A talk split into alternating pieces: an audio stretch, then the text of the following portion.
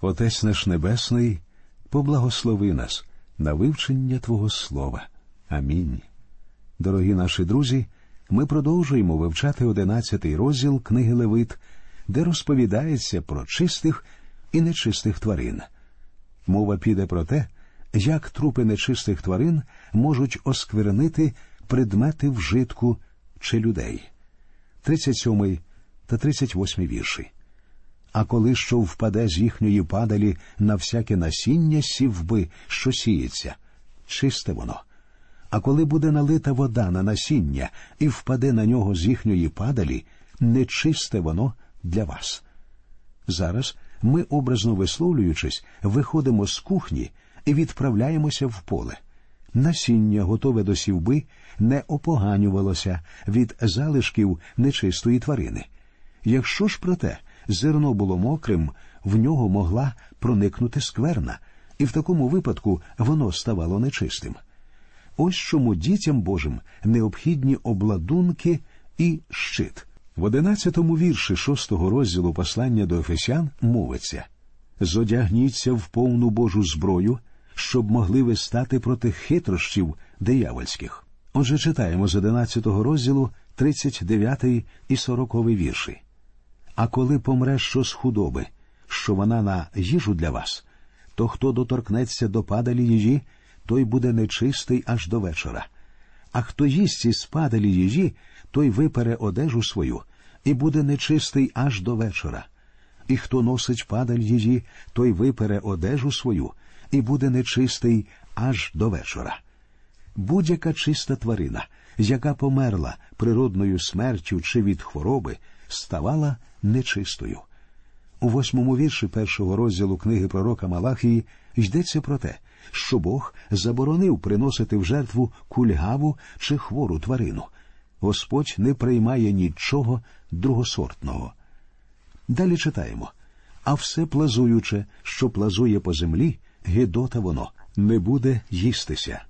Усе, що повзає на животі, і все, що повзає на чотирьох, аж до всього, що багатоножне, усе плазуюче, що плазує по землі, не будете їх їсти, бо гидота вони. Не занечищуйте душ своїх усім плазуючим, що плазує, і не зробитеся нечисті ними, і не станете нечисті ними. Усі тварини, що плазують по землі, повзаючи на животі, нечисті. Бог далі пояснює, чому не можна бути нечистим. Читаємо бо я Господь, Бог ваш, і ви освятитеся, і будьте святі, бо святий я, і не занечищуйте душ своїх усяким плазуючим, що плазує по землі. Бо я Господь, що вивів вас із єгипетського краю, щоб бути для вас Богом, і будьте святі, бо святий я. Усі плазуни були нечистими, тому що вони пов'язані з гріхопадінням людини. Саме тоді Змій був проклятий. Його покарою було те, що він почав повзати на животі. На завершення прочитаємо останню частину розділу, в якому наводиться складена самим Богом класифікація чистих і нечистих тварин. Оце закон про худобу і про птаство, і про всяку живу звірину, що рухається у воді, і про всяку душу, що плазує по землі, щоб відділювати між нечистим та між чистим, і між звіриною, що їсться, та між звіриною, що не їсться. Саме Бог проводить суворе розділення між чистим і нечистим. Чистота і святість украй важливі, навіть у дрібницях. Це є серйозним випробуванням для всіх без винятку людей Божих. Бог каже: Я ваш Господь, я святий, будьте й ви святі. Друзі мої, вам необхідно самим прийняти рішення, бажаєте ви бути з Господом і жити для нього в цьому гріховному світі чи ні? Такою є головна настанова цього розділу про чисте і нечисте. А зараз ми з вами починаємо вивчення 12-го розділу книги Левит. В цьому розділі йтиметься про закони, що стосувалися материнства, передавання гріха у спадок, а також про природу гріха. В попередньому розділі, де ми бачили, як можна осквернитися навіть через простий дотик, особлива увага приділялася зовнішньому характерові природі гріха, яким сповнений світ. Цей же розділ детально розглядає внутрішню природу гріха. Ми не тільки можемо стати грішниками, зіткнувшися з гріхом, ми, власне кажучи, народилися грішниками. І ось у 12 розділі описуються закони материнства і передавання гріха при народженні. Справа в тому, що, народжуючись, ми успадковуємо гріховну природу Адама. У сьомому вірші 51-го псалма Давид каже Отож я в беззаконні народжений, і в гріху зачала мене мати моя. Таким чином, розділ цей в основному присвячений, висловлюючись науковою мовою, акушерству, тоді як у попередньому розглядалася дієтологія та педіатрія. Наш Господь великий цілитель, і краще за нього ніхто не володіє всіма цими знаннями. Поганські народи були марновірними. Вони дотримувалися безлічі забобонів, згідно яких жінка під час народження дитини вважалася нечистою і оскверненою. Більш того, погани вважали жінку нижчою від чоловіка істотою. Закон же Моїсея дуже далекий від усіх цих уявлень. Божі заповіді, навпаки, піднімали жінку і облагороджували материнство на противагу примітивному язичництву, яким був оточений ізраїльський народ. В Майсеєвому законі немає навіть натяку на забобони, і в цьому ви зараз переконаєтеся. Зрозуміло, що дотримання господніх законів було дуже корисним з точки зору гігієни, як ми вже побачили на прикладі дієти. Бог піклувався і про фізичне здоров'я свого народу, але в той же час він навчав їх і вчить нас великій духовній істині про те, що всі ми народилися в гріху. Сьогодні вчення Біблії, яке стверджує, що людина є цілком гріховною і розбещеною, майже всюди відкидається. Але ж люди свою природу всіляко підтверджують і демонструють. Достатньо переглянути хоча б випуски теленовин, які вам ще потрібні докази розбещеності людини. У 12-му вірші п'ятого розділу послання до римлян говориться тому то, як через одного чоловіка увійшов до світу гріх, а гріхом смерть, так прийшла й смерть у всіх людей через те, що всі згрішили. Для всього світу символом невинності чесноти і добра є зображення молодої матері з немовлям на руках.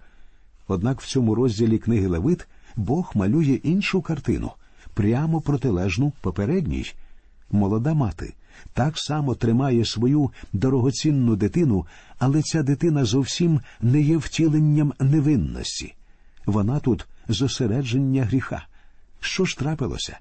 Мати народила грішника, і це не дивно безгрішну дитину вона і не могла народити, адже мати сама грішниця, як утім, і батько немовляти. Доктор Келох так пише про це. У народженні дитини споконвічне прокляття жінки досягає в очах закону свого апогею і повного завершення, бо гріховний стан, у який перша жінка ввела первісним гріхом всю жіночу половину людства, виражається найбільше в тому, що зараз жінка тими силами, які дані для благословення і добра, може принести у світ тільки дитя гріха. Пригадайте, що сказав Бог першій жінці у 16-му вірші третього розділу книги буття. Помножуючи, помножу терпіння твої та болі вагітності твоєї. Ти в муках родитимеш діти, і до мужа твого пожадання твоє а він буде панувати над тобою. Тепер жінка не тільки буде народжувати в болях, тепер дитя стане її болем, оскільки воно грішне. Саме це, як мені здається, мав на увазі Павло, коли встановив певні правила для поклоніння жінок Господу. У 12-му вірші другого розділу першого послання до Тимофія він каже: А жінці навчати я не дозволяю, ані панувати над мужем, але бути в мовчанні. Апостол Павло пояснює про місце, яке повинні займати в сім'ї і в церкві, і, на мій погляд, причина цієї вимоги подвійна. По-перше, спочатку був створений Адам, а по-друге, саме жінка була обманена, коли було здійснено первородний гріх. Наступні два вірші того ж розділу повідомляють Адам бо був створений перше, а Єва по тому. Адам не був зведений, але зведена, бувши жінка, попала в переступ. Це зовсім не означає, що чоловік вищий від жінки. Це швидше питання порядку та субординації. Крім того, жінка перша згрішила і була тоді, якщо можна так висловитися, лідером. Той факт, що жінки, які приймають спасіння Христа, також народжують дітей в болях, свідчить про покарання Боже, але це ні в якому разі не означає, що вони залишаються без спасіння, коли приносять грішників у цей світ. П'ятнадцятий вірш того ж розділу проголошує та спасеться вона дітородженням, якщо перебуватиме у вірі й любові та в посвяті з розвагою. Зверніть увагу, жінка спасається не дітонародженням, а через дітонародження. Іншими словами, вона не стає нечистою і від неї не забирається спасіння через те, що вона народжує грішника у світ. Свідчення її спасіння в її вірі, любові і святості. Нечистота, зазначена в законі, нагадувала їй, що вона народжувала грішника. Болі дітонародження кажуть матері, яка перебуває в благодаті, що вона народжує грішну дитину, хоч сама мати й віруюча. Коли апостол Павло сказав в'язничному сторожеві у 31-му вірші 16-го розділу діянь святих апостолів Віруй в Господа Ісуса, і будеш спасенний ти сам та твій дім, то він, звісно ж, не мав на увазі, що вся сім'я сторожа спасеться лише тому, що він сам увірує в Господа.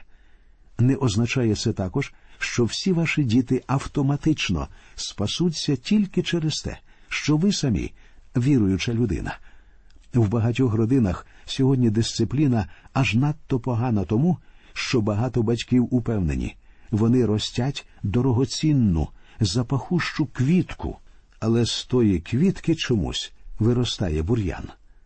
Так, друзі мої, ми саме такі, і таких дітей ми народжуємо у цей світ. Я постійно запитую у свого сина ти справді довіряєш Христові? Ти дійсно спасенна людина? І ось коли одного разу він запитав у мене, чому ти весь час запитуєш про одне й те ж саме, я відповів я хочу бути цілком упевненим.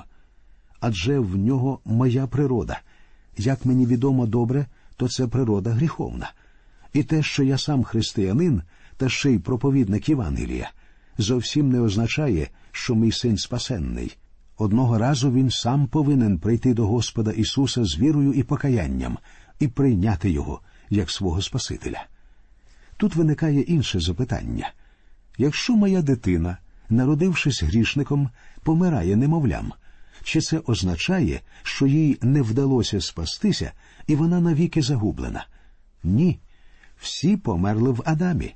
Але Господь Ісус сказав у 10-му вірші 18-го розділу Євангелії від Матфія Стережіться, щоб ви не погордували ані одним із малих цих, кажу бо я вам, що їхні ангели повсякчасно бачать у небі обличчя мого Отця, що на небі. Слово ангели тут доцільно перекласти як духи, їх духи завжди бачать обличчя Отця. Тобто, коли помирає немовля, його душа йде до Отця. Чому? Бо сам Христос прийшов і помер за грішників, а немовля ще не досягло того віку, коли може відповідати за свої вчинки. Як тільки дитина виростає, тоді вона сама повинна прийняти рішення, чи буде їй з Христом. Отже, якщо люди помирають через гріх, то всі вони грішники. І якщо дорога в рай пролягає через добрі справи, то нам туди не потрапити. Але на сторінках Святої Біблії ми знаходимо вихід. Люди мусять померти і помирають за гріх Адама, але завдяки тому, що за них помер і воскрес Ісус Христос, вони можуть знову отримати життя. Тепер давайте розглянемо основні пункти 12-го розділу, в якому йдеться про дітей, що народжувалися в народі Божому. Вірші з першого по четвертий розповідають про очищення матері при появі на світ немовляти чоловічої статі. У п'ятому вірші ви прочитаєте про очищення матері при народженні дівчинки. Вірші з шостого по восьмий розповідають про очищення матері принесенням жертви. Читаємо перший та другий вірші. І Господь промовляв до Моїсея, говорячи промовляй до Ізраїлевих синів, говорячи коли жінка зачне і породить дитя чоловічої статі, то буде нечиста сім день, як за днів нечистоти її буде нечиста вона. Мати нечиста, бо вона народила в цей світ грішника. Єва в свій час вважала, що принесла у світ Спасителя, коли народився Каїн. Насправді ж вона породила грішника, першого вбивцю. І зараз цей левицький обряд мав нагадувати жінкам, що вони приносять таких же немовлят, як і Єва. Ці діти нічого доброго зробити не можуть, вони можуть тільки грішити. Нечистота жінки тривала два періоди. Перший відбувався протягом семи днів. В наступному вірші ми побачимо, що хлопчика обрізали на восьмий день. Обрізання це, як нам відомо, ознака заповіту з Богом, подана у свій час Аврааму. Я чудово розумію, що цей постулат про нечистоту жінки заперечує популярні уявлення про материнство і дитинство, але ми маємо усвідомлювати, що всі без винятку немовлята, які народжуються, грішні, вони поводитимуться недобре, вони можуть стати революціонерами, повстанцями, вони зацікавляться новою мораллю, яка є не чим іншим, як давнім гріхом. Уся наша філософія життя виявилася цілком невірною. Ми мусимо виховувати своїх дітей згідно писання, а не за лікарем споком. За час свого пасторського служіння я бачив тисячі батьків, які ростили своїх чад не за Божим законом, а в дусі сучасних віянь. І повірте, надивився я на проблеми і біди в таких родинах. Тепер читаємо третій та четвертий вірші.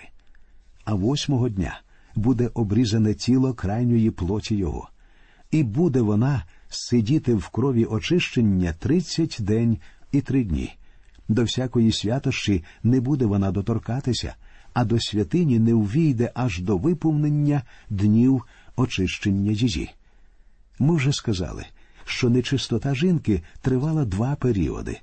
Перший тривав протягом семи днів, а потім на восьмий день у немовлят чоловічої статі обрізали крайню плоть. На єврейську дитину не поширювався заповіт до тих пір, поки не здійснювали обрізання. Кожен ізраїльтянин насамперед був сином Адама, а тому народжувався поза заповітом. Саме про це каже апостол Павло в шостому і сьомому віршах дев'ятого розділу послання до римлян. Не так, щоб слово Боже не збулося, бо не всі ті ізраїльтяни, хто від Ізраїля, не всі діти Авраамові, хто від насіння його. Природне народження само по собі не приводить людину в потрібні стосунки з Богом. Природне народження тільки відділяє людину від Господа адже Бог нам нічого не винен. Він послав нам свого сина по благодаті. Другий період нечистоти матері тривав 33 дні, а всього нечистота зберігалася, як бачимо, 40 днів. Цим підкреслювалося, що обряд обрізання мав значення очищення. Заповівши обрізання, Бог казав Пустіть дітей приходити до мене і не забороняйте їм. Обрізання хлопчика знімало частину гріха з його матері.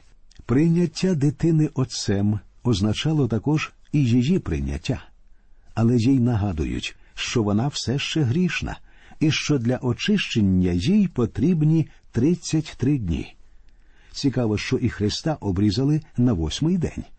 А потім, коли виповнилися дні очищення Марії за законом Моїсеєвим, його принесли в храм. Так стверджується у віршах з 21 по 23 третього розділу Євангелії від Луки. Марія належала до грішного людського роду, незважаючи на те, що вона народила у світ безгрішного Спасителя. Його народження її не спасало. Спасти її могло тільки її нове народження через прийняття Христа як Спасителя. Ісус був обрізаний, щоб виконати закона Моїсеєвого. Як бачимо, Він прийшов, щоб виконати, а не порушити закон. Він народився за законом і жив за ним. Таким чином, він цілком належав до свого народу. Тепер прочитаємо про очищення матері по народженні дівчинки. Ось п'ятий вірш. А якщо породить дитя жіночої статі, то буде нечиста вона два тижні, і буде сидіти вона на крові очищення шістдесят день і шість день. Як бачимо, при появі на світ дівчинки час очищення продовжується у два рази. Я не знаю, напевне, чому так, але, мабуть, обрізання хлопчика скорочувало час очищення і полегшувало тягар прокляття. Але про це ми поговоримо наступного разу. На жаль, наш час закінчується. Ми прощаємося з вами і бажаємо вам рясних Божих благословінь. До нових зустрічей в ефірі.